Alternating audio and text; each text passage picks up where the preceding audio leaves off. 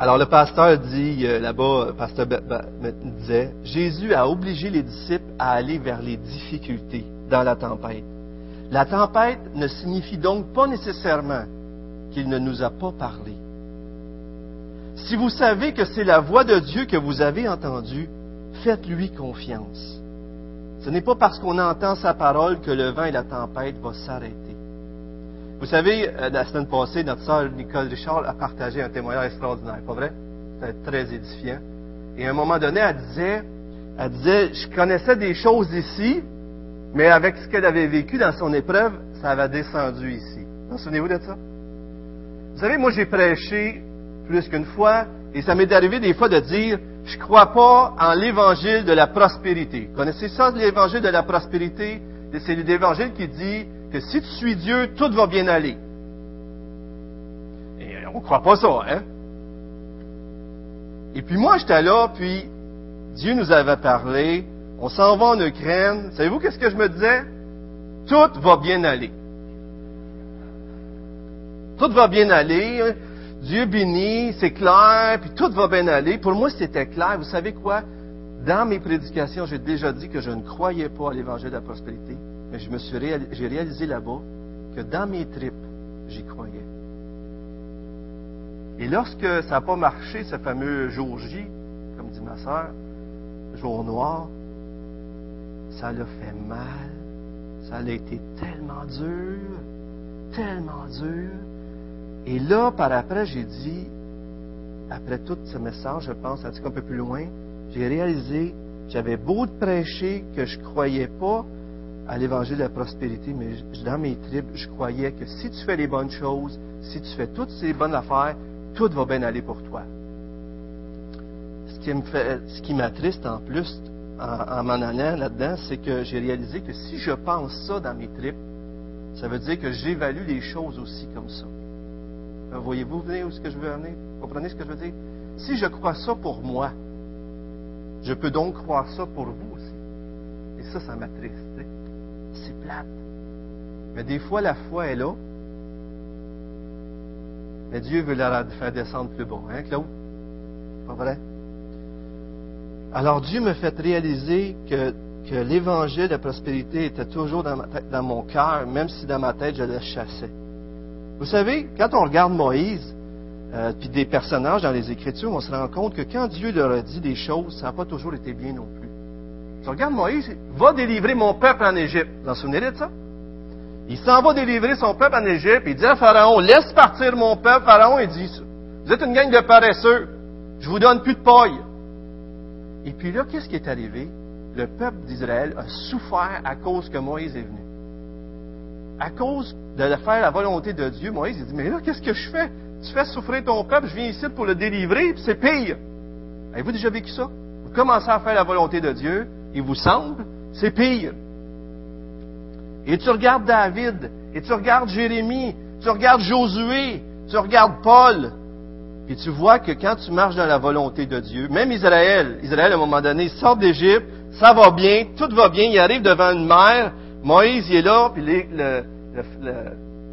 l'ennemi, Pharaon et, et son armée est là, puis ils sont pris entre l'eau, entre l'arbre et l'écorce, entre l'eau et l'armée. Ils se disent, qu'est-ce qu'on fait? Pourquoi? Qu'est-ce qui se passe?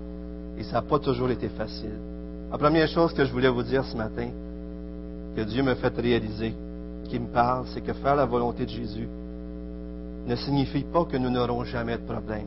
Deuxième chose que j'aimerais vous faire vous parler ce matin, au verset 25 à 27, c'est qu'au milieu de la tempête, c'est là que Jésus veut nous rencontrer.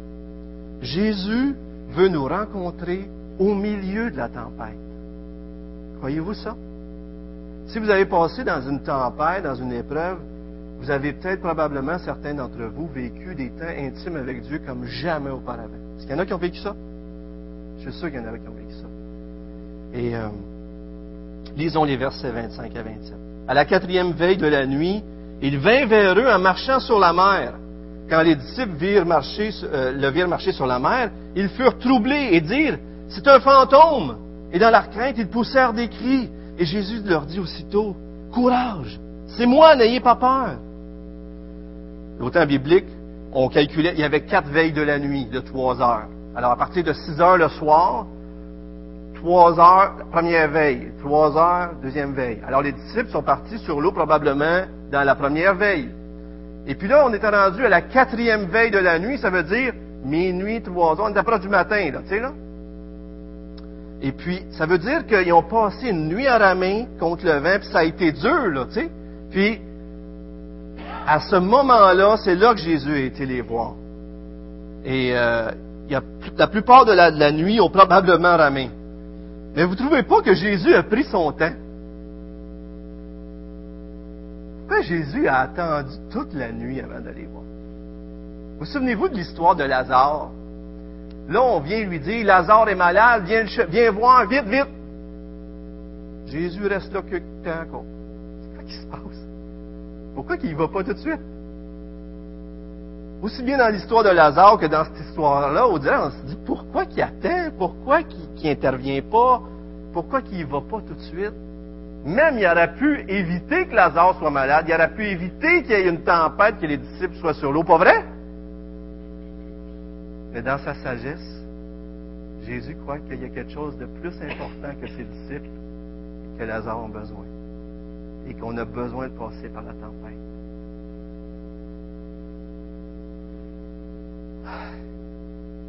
Jésus conduit les disciples à avoir besoin, à être un degré de nécessité extrême avant d'intervenir. Vous savez, lorsque Jésus a multiplié les pains pour la foule, ça devait être extrêmement exaltant et glorieux d'être disciple de Jésus. Quand tout va bien, puis quand il y a plein de choses positives qui nous arrivent, on est des disciples de Jésus, puis on peut même être très zélés. Pas vrai? Mais quand arrive l'épreuve, hum, tout va mal. Je dis ça, mais c'était très comme ça. J'en ris, mais je trouve pas ça drôle, ben, ben. Je me trouve pas très drôle. Alors, euh, c'est très difficile lorsqu'on vit des épreuves. Mais vous savez quoi? Lorsqu'il y a des arbres, lorsqu'il y a des difficultés, lorsqu'il y a des sécheresses, qu'est-ce que les arbres font souvent?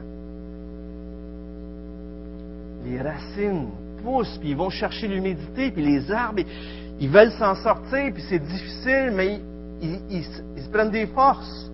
Des fois, ça peut être fatal pour certains arbres, mais pour d'autres, ça les pousse à aller plus loin. Alors Jésus veut amener ses disciples plus loin.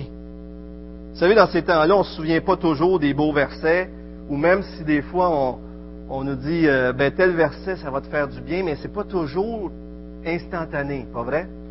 Des fois, c'est dur. Pour eux autres, tout ce qu'ils doivent penser, c'est le risque de mourir. On suppose qu'on s'en va. Comment ça va finir? On va, on va-tu mourir? Ils sont dans la peur. Et, là, au sein même du danger qui menace de les détruire, Jésus va vers eux. Et leur épreuve, écoutez bien ceci, leur épreuve devient pour Jésus un moyen de dévoiler sa grandeur et sa puissance. Nos épreuves, frères et sœurs, sont des instruments entre les mains de Dieu pour se révéler à nous d'une façon extraordinaire. Voyez-vous ça? Vous n'avez pas de l'air à vouloir y croire, là, mais, mais c'est ça pareil. C'est une réalité. Dieu se sert des épreuves. Et ce qui est drôle pour nous, ben, peut-être que ce n'était pas drôle pour eux du tout, c'est que lorsqu'ils voient arriver Jésus, ils ne pensent pas que le secours arrive. Ils pensent que ça, ça l'empire. Qui, qui peut marcher sur l'eau si ce n'est qu'un fantôme? Puis là, ils sont en train de devenir fous, ils se mettent à crier. C'est quoi qui se passe? Et c'est leur secours qui s'en vient. Mais eux, ce qu'ils voient, c'est que ça va juste au pire à. Mais là, Jésus, chose extraordinaire, qu'est-ce qu'il fait avec sa parole? Il les calme. Chrysostome a dit, c'est par sa voix qu'il se fait reconnaître. Que ce soit à cause de la tempête, de leur fatigue, de leur peur ou quoi que ce soit, ils ne reconnaissent pas Jésus sur coup. Mais écoutez bien, encore une fois, ici, M. McArthur dit ça, je trouve ça très très bon. J'ai utilisé du matériel de M. McArthur et il dit, ici encore, Jésus calme leur peur avec sa parole. Il dit, courage chez moi, n'ayez pas peur. Jésus choisit de les rassurer en calmant la tempête qui fait rage au dedans avant de calmer celle qui fait rage au dehors. Vous savez ce qui est une des choses les plus édifiantes lorsqu'on rencontre des chrétiens dans l'épreuve? Vous me voyez venir sûrement. Mais c'est de voir que tout alentour d'eux autres, c'est la tempête, tout a l'air de vouloir s'effondrer, leur vie est brisée, et puis les autres sont là, ils sont calmes. Ils sont dans la joie. C'est quoi qui se passe? Jésus a calmé la tempête dans leur vie avant de la calmer à l'extérieur. Jésus a voulu ici calmer les disciples avant de calmer la tempête. Et c'est souvent ce qu'il fait, pas vrai? Pas vrai qu'il fait ça souvent? Il veut qu'on il veut nous calmer alors que tout va mal, il veut qu'on ait la paix en lui. Jésus, le pasteur Barnett disait, il ne viendra pas, Jésus, toujours de la façon que l'on désire ou que l'on voudrait. Ils n'ont pas reconnu les disciples sur l'eau. Quelquefois, on ne le reconnaîtra pas quand il viendra vers nous. Et puis là, il disait, ça pourrait être par un docteur, par toutes sortes de, personnes ou de choses qui arrivent. Jésus, des fois, il est là, puis il prend soin de nous, puis on s'en rend pas compte.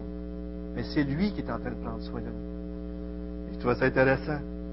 Mais regardez comment est-ce que Jésus prend soin de nous calmer. je vous pose une question. Qu'est-ce qui est plus glorieux pour notre Dieu, pour Jésus-Christ?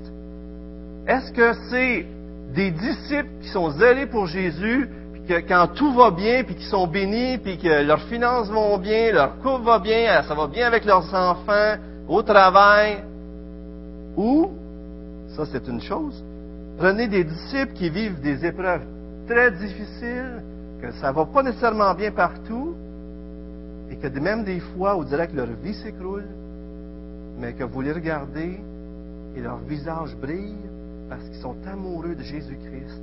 Ils ont la paix dans leur cœur et la joie et ils restent fidèles à leur Dieu. Quand est-ce que Jésus va vous paraître le plus grand? C'est sûr. Tout le monde suivra Jésus quand tout va bien, pas vrai? Mais quand tout va mal, Qu'est-ce qu'on fait faire ça? C'est le test, le test de la foi. Et regardez ce que, Pierre fait, c'est quand même intéressant. Euh, euh, on va le voir, ok, c'est la prochaine, mais je vais juste terminer ce point-là.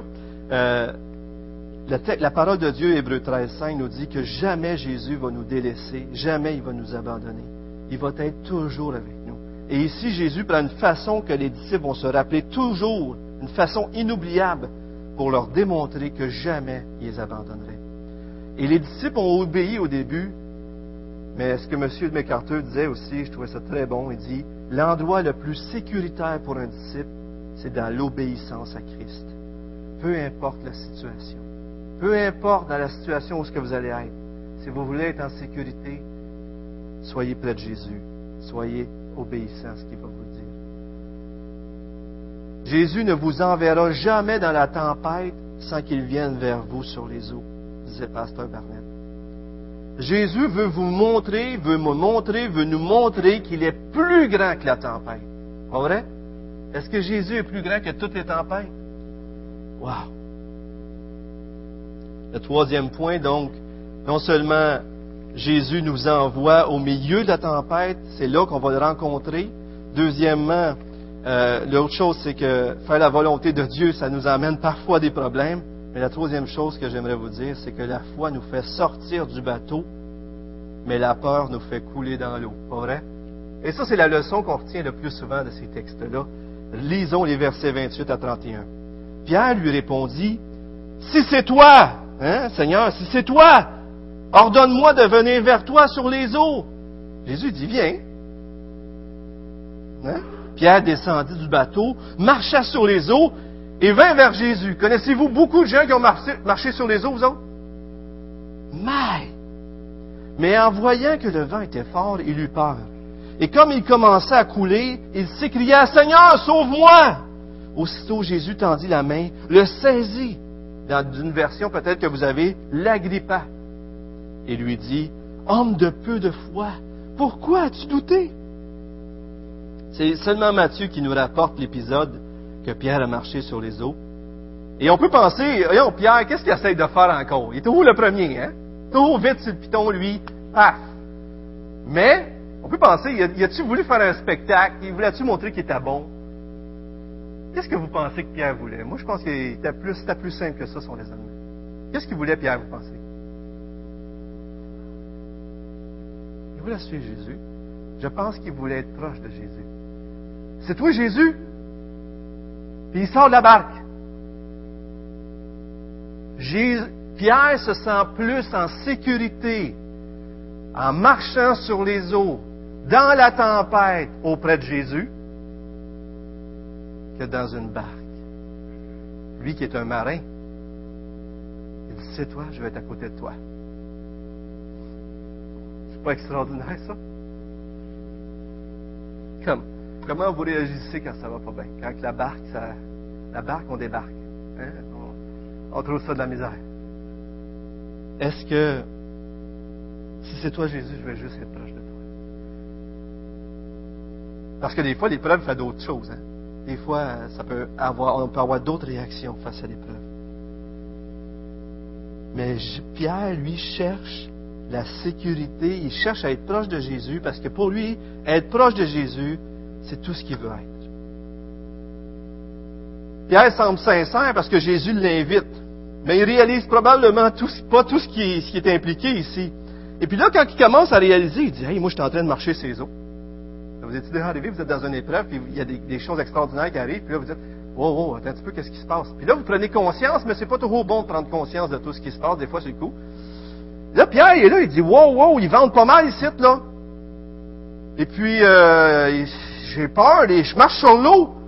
Fait que sa foi, écoutez bien ça, sa foi suffit à lui faire quitter la barque, mais elle ne suffit pas à le soutenir à la surface de l'eau. Pas vrai qu'on est comme ça des fois? On fait des pas de foi. Puis là, on marche un peu, puis là, on commence à avoir peur, puis on veut revenir au plus vite. Mais plutôt de revenir, Pierre a vraiment une belle réaction. Il crie à l'aide. Il crie, Seigneur, viens à mon aide, aide-moi. Voyez-vous, le Seigneur veut nous emmener plus loin dans notre foi. Notre foi, il veut l'emmener au bout pour qu'on puisse grandir dans notre foi et là où est-ce qu'elle prend fin, on se met à enfoncer. Mais c'est là aussi que Jésus montre sa fidélité. Et c'est là qu'il la fait grandir. Et c'est là qu'il nous montre sa puissance et sa grandeur. Là, Jésus pose une question qui peut nous sembler drôle un petit peu. Mettez-vous en place de Pierre, là, puis regardez bien la question de Jésus. Homme de peu de foi, pourquoi as-tu douté? là, tu te dis, je marche sur les eaux, je suis dans une tempête, il me semble que je peux mourir. Mais Jésus, il demande, pourquoi as douté? On dirait que pour Jésus, les pires événements, les pires circonstances, si lui est là, il dit, pourquoi tu doutes? Avez-vous vu comment la question est quand même drôle pour des êtres humains qui pensent logiquement? Je marche sur les eaux, là, je vais mourir, puis je suis en train de... Jésus dit, pourquoi as douté? Tu marchais sur les eaux. C'est incroyable ce que tu as vécu, mais tu as douté. Ça nous arrive-tu de douter, frères et sœurs? Ça nous arrive-tu de couler? M. Bonnet, un commentateur, dit Pierre n'avait que trop de raisons de douter, mais la question du Sauveur signifie que là où Jésus est présent, ces raisons n'existent plus. Si Jésus est présent, tous ces raisonnements tombent. Parce que peu importe le vent, la fatigue, le miracle, Dieu est présent. J'aimerais quand même souligner que le peu de foi de Pierre vaut mieux que pas de foi du tout. Quand est-ce la dernière fois que vous avez sorti de la barque à la rencontre de Jésus? J'aimerais vous poser la question. Ça fait-tu longtemps que vous restez dans la barque en sécurité, puis vous prenez pas de risque pour le Seigneur. Vous savez, Pierre a pris tout un risque, mais il avait juste les yeux sur Jésus. Mais c'est seulement lui qui a marché sur les eaux. C'est seulement lui que Jésus a pris par la main. Mais tous les disciples ont vu la gloire de Dieu. Mais des fois, notre vie chrétienne peut sembler morne et plate. Mais on est là, puis on ne prend pas de risque pour Dieu. On n'essaye pas de dire qu'est-ce que Seigneur tu veux que je fasse ici-bas. Est-ce que je vais évangéliser? Est-ce que je dois prendre une partie de mes revenus pour investir dans le royaume, dans les missions ou dans quoi que ce soit? Ou est-ce que je dois faire quelque chose? Je le sais depuis des années que j'ai à le faire. J'attends tout le temps. Et vous restez dans la barque. Frères et sœurs, si vous voulez à la rencontre de, Jésus, vous savez là-bas, ce qui a été le plus puissant pour moi, le plus extraordinaire, c'est la présence de Jésus tout au long. Il était tellement là, tellement présent. Si ça n'aurait pas été de ça, mais je ne sais pas qu'est-ce que je ferais. Je ne serais probablement pas ici debout devant vous ce matin. Mais le peu de foi de Pierre était mieux qu'aucune foi, et le Seigneur lui a fait faire le reste du chemin. Pierre a fait un bout de chemin, puis Jésus lui a fait faire le reste. Je vous mets à l'écran une, euh, une citation de John MacArthur. Le Seigneur nous précède et nous accompagne. Lorsque nous sommes contrariés, angoissés, euh, perplexes et effrayés, Satan nous tente en nous poussant à nous demander pourquoi Dieu permet que pareilles choses arrivent à ses enfants. Et si nous gardons notre attention sur ces choses, nous nous mettrons à enfoncer. Aussi sûrement que Pierre le fait ici. Toutefois, si nous crions à l'aide au Seigneur, il viendra à notre secours, aussi sûrement qu'il le fait ici pour Pierre. Frères et sœurs, vous avez besoin d'une relation vivante avec le Seigneur, croyez-vous ça? Si vous n'avez pas une relation vivante avec le Seigneur, vous allez voir dans l'épreuve, elle va vous manquer. Mais par sa grâce, Dieu va vous la donner aussi. Parce que lorsqu'on est dans l'épreuve, euh, je crois que c'est Don Carson qui disait Dieu nous parle avec un porte-voix. Dieu nous parle très fort quand on est dans l'épreuve. Est-ce qu'il y en a qui croient ça? Dieu nous parle très fort. Notre plus grande consolation, notre plus grande bénédiction, c'est la présence de Dieu. C'est ça notre sécurité. C'est ça notre trésor. Que faites-vous dans la tempête? Est-ce que vous allez vers Jésus? Est-ce que vous criez à lui comme Pierre?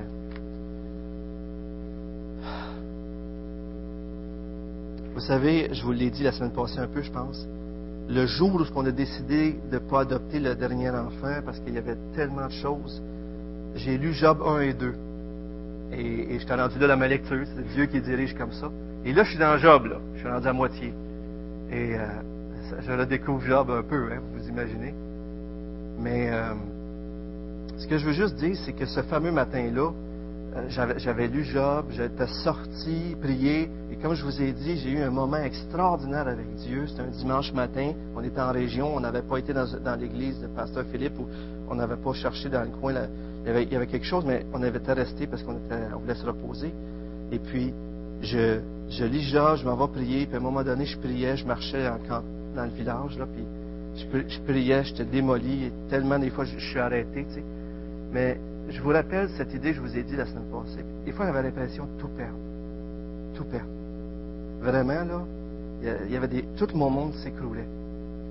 Et euh, revenir sans enfant, c'est pas facile. Hein? Comme quelqu'un me disait, c'est comme une fausse couche. Je pense que c'est vraiment ça. Il y a comme un deuil à vivre et tout ça. Et, euh, il y a des questions, tu sais. Puis là, je disais à Dieu, j'ai hâte de revenir à la maison. Si je perds tout, je suis prêt à tout perdre. Ça ne me dérangeait pas de tout perdre. vous savez ce que je lui ai dit? J'ai dit, reste avec moi. Tout ce que je voulais, c'est que, que Dieu reste avec moi. Puis il est avec moi, puis il reste tout le temps avec moi. Vous savez, quand tout s'effondre, c'est là qu'on réalise que notre plus grand trésor, c'est Jésus-Christ. Pas vrai? Et vous savez, frères et sœurs, même si ça serait juste pour ça, est-ce que les épreuves ne valent pas la peine? De réaliser que même si je perdrais tout, j'ai ce qui est le plus précieux, Jésus-Christ. Et c'était tellement bon. C'était tellement bon. Dans mon petit livre rouge que j'ai écrit toutes mes réflexions, comment j'ai vu Dieu à l'œuvre, à un moment donné, je vous l'ai dit à ce passé, j'avais l'impression de revenir lorsque je me suis converti, là, le feu, puis euh, en tout cas, c'était, intense. J'arrive à ma conclusion avec le quatrième point. Le but de Jésus n'est pas toujours le même que le nôtre. Le but des disciples, c'était quoi? Traverser. Pas vrai? Mais regardez la fin du passage, à Matthieu 14, 32 à 33. Deux versets.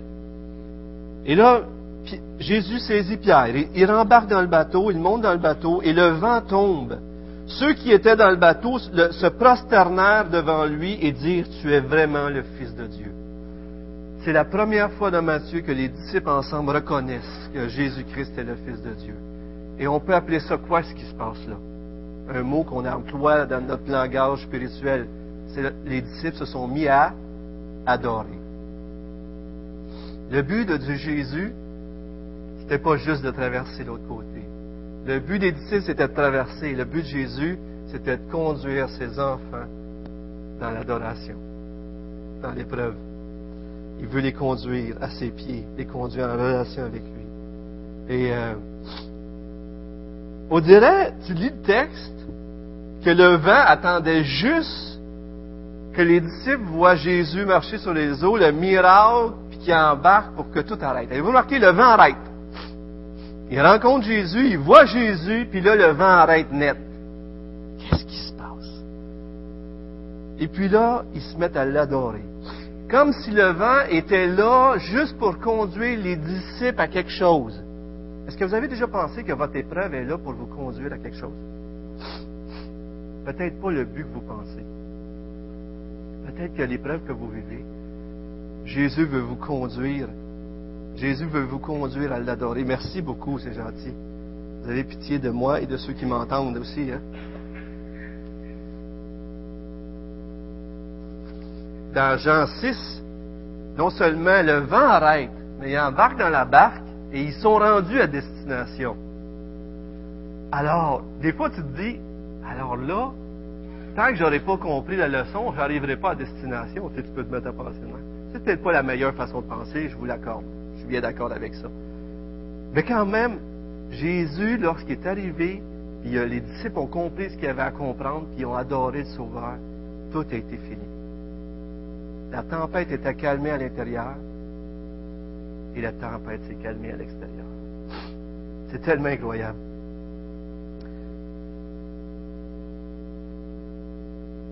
Frères et sœurs, si vous êtes dans la tempête, si vous vivez des choses difficiles, ne serait-ce pas mieux pour nous d'aller vers lui? on va réaliser la grandeur de Jésus. On va voir qui il est.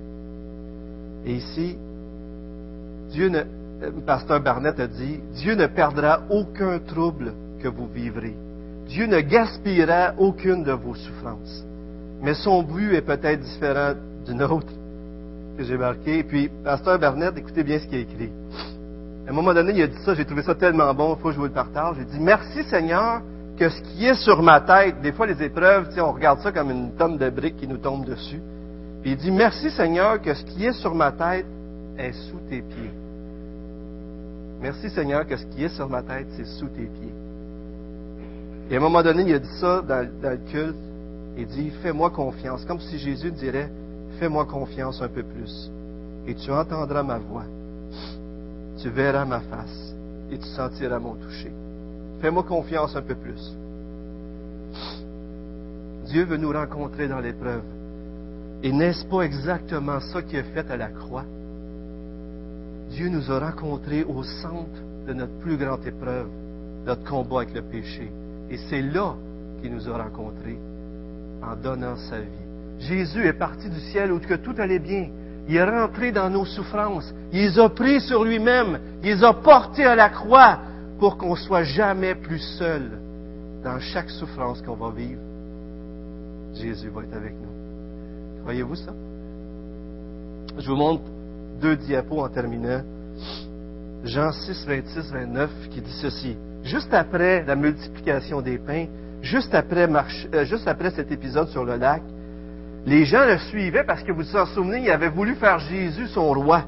Et puis là, Jésus leur dit, en vérité, en vérité, je vous le dis, vous me cherchez non parce que vous avez, euh, non parce que vous avez vu des miracles, mais parce que vous avez mangé des pains, que vous avez été rassasiés. Est-ce que c'est vrai des fois qu'on cherche Jésus comme roi parce qu'il nous rassasie? Pas vrai qu'on est de même? Mais parce que vous avez mangé des pains, que vous avez été rassasiés. On cherche pour des raisons personnelles Dieu. Est-ce que Dieu est digne d'être cherché juste parce qu'il est Dieu?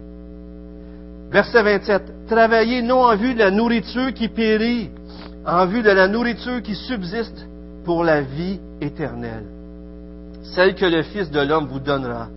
Car c'est lui que le Père, Dieu, a marqué de son sceau. Et lui dire, que ferons-nous afin de trouver, de travailler pour les œuvres de Dieu? Jésus leur répondit, ce qui est l'œuvre de Dieu, c'est que vous croyez en celui qui l'a envoyé. Vous voulez travailler pour Dieu? Croyez. C'est drôle, hein? Dieu enlève tous les efforts humains. Il dit, croyez en ce que moi j'ai fait, pas en ce que vous, vous pouvez faire.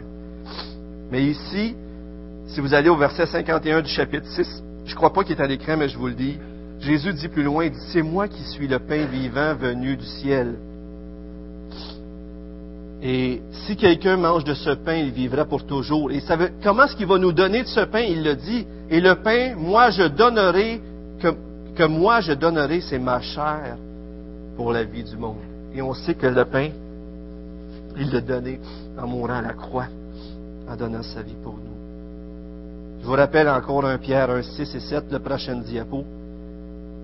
C'est là ce qui fait votre joie, le salut, l'espérance, l'héritage à venir. C'est ça qui fait votre joie, frères et sœurs. Ce qui s'en vient pour nous, le salut, tout ce qui vient. Quoique maintenant, puisqu'il le faut, puisqu'il le faut dans un monde perdu comme le nôtre, on peut souffrir à cause de nos péchés, mais aussi tout simplement parce que c'est un monde perdu. Vous soyez attristés pour un peu de temps par diverses épreuves, afin que l'épreuve de votre foi, plus précieuse que l'or périssable, qui cependant est éprouvée par le feu, ait pour résultat la louange, la gloire et l'honneur lorsque Jésus-Christ apparaîtra. La fournaise de l'épreuve, frères et sœurs, la fournaise de l'épreuve est là pour épurer notre foi. Comme les amis de Daniel, leur foi a été mise à l'épreuve, ils sont restés fidèles, ils ont été jetés dans la fournaise. Mais Dieu ne les a pas laissés seuls dans la fournaise. Vous en souvenez-vous? Il y avait une quatrième personne avec les trois amis de Daniel. Et la seule chose qui, a été brûlée dans cette épreuve-là, c'est leur lien. Vous en souvenez? Ils étaient jetés attachés, puis en sortant, leurs vêtements ne sentaient même pas le feu. Mais il n'y avait plus de lien. Et je crois que Jésus m'a libéré de, certains liens et me fait comprendre de grandes choses à travers le voyage. Il n'est pas certainement pas fini. Mais Dieu a des plans pour vous, frères et sœurs. Et si vous souffrez, ne perdez pas courage, ne perdez pas foi. Seigneur, on veut te remercier pour ce passage extraordinaire. Et Seigneur, on voudrait ici que toute, notre Église, non seulement en tant que personne, mais en tant qu'Église, nous aussi, on sorte de la barque à ta rencontre, Seigneur. On fasse des pas de foi pour te rencontrer. Seigneur, s'il y a des gens qui vivent l'épreuve ici ce matin, je te supplie de, de, nous aider à tourner nos regards vers toi, à crier à toi, Seigneur, pour que tu viennes nous aider, parce que là où que notre foi s'arrête, toi tu interviens pour la faire grandir. Viens, Seigneur, à notre aide. Viens, Seigneur, à notre aide. Peut-être qu'il y a des personnes ici, Seigneur, qui n'ont jamais vécu ta présence dans l'épreuve, qui ne te connaissent pas encore comme leur sauveur personnel. Seigneur, s'ils n'ont pas donné leur vie, Seigneur, je te supplie de les attirer à toi pour te permettre d'entrer dans leur vie, pour que jamais plus ils ne soient seuls. Finalement, Seigneur, j'aimerais te demander que pour nous, pour chacun d'entre nous ici, que pour cette Église, le lieu le plus sécur pour nous, ce soit pas dans la barque, mais tout près de toi, même s'il s'agit d'être dans la tempête. Donne-nous cette foi, Seigneur, de marcher à ta rencontre. Au nom de Jésus, on te prie. Amen.